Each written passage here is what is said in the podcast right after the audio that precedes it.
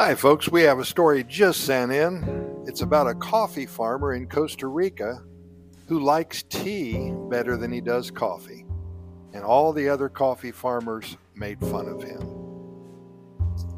In a land where coffee plants sprout lived a farmer with a curious doubt. In Costa Rica, a place so fine, he preferred a different caffeinated line. Juan, the farmer with a lively spirit, found a taste that made his heart merit. While others sought the beans with glee, Juan's love was captured by a different spree. Oh, how he marveled at the tea leaves, their aroma tickling his senses like a gentle breeze. While his fellow farmers roasted beans, Juan sipped his tea, causing a lot of scenes. The coffee farmers gathered around, chuckles and laughter did resound. Hey Juan, what's with your tea obsession? Are you going against our coffee profession? But Juan, with a twinkle in his eye, replied with humor, not a sigh. Oh, my friends, you may roast your beans, but tea holds a charm that truly gleams. In the morning I wake with delight with a cup of tea, it's love at first sight. The fragrant leaves, steeped to perfection, caress my soul, offering introspection.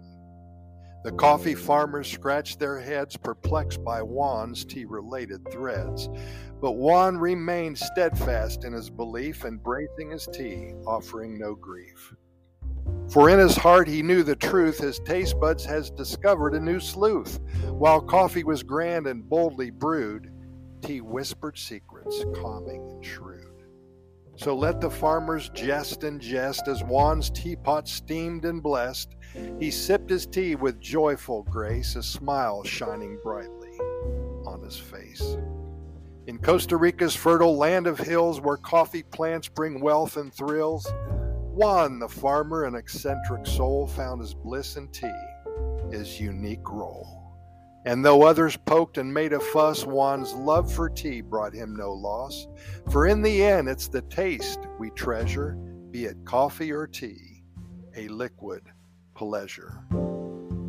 Thank you so much, Kenny. We appreciate that, my friend. Kenny is a Canadian from Alberta, and he loves to write poetry, and we love to listen to him.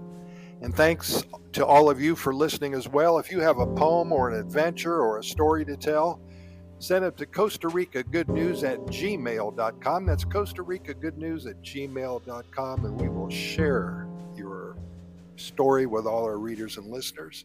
And also go to our website. I know you're going to love it there. Costa Rica Good News Report.com. With that, thanks again for listening, and we will see you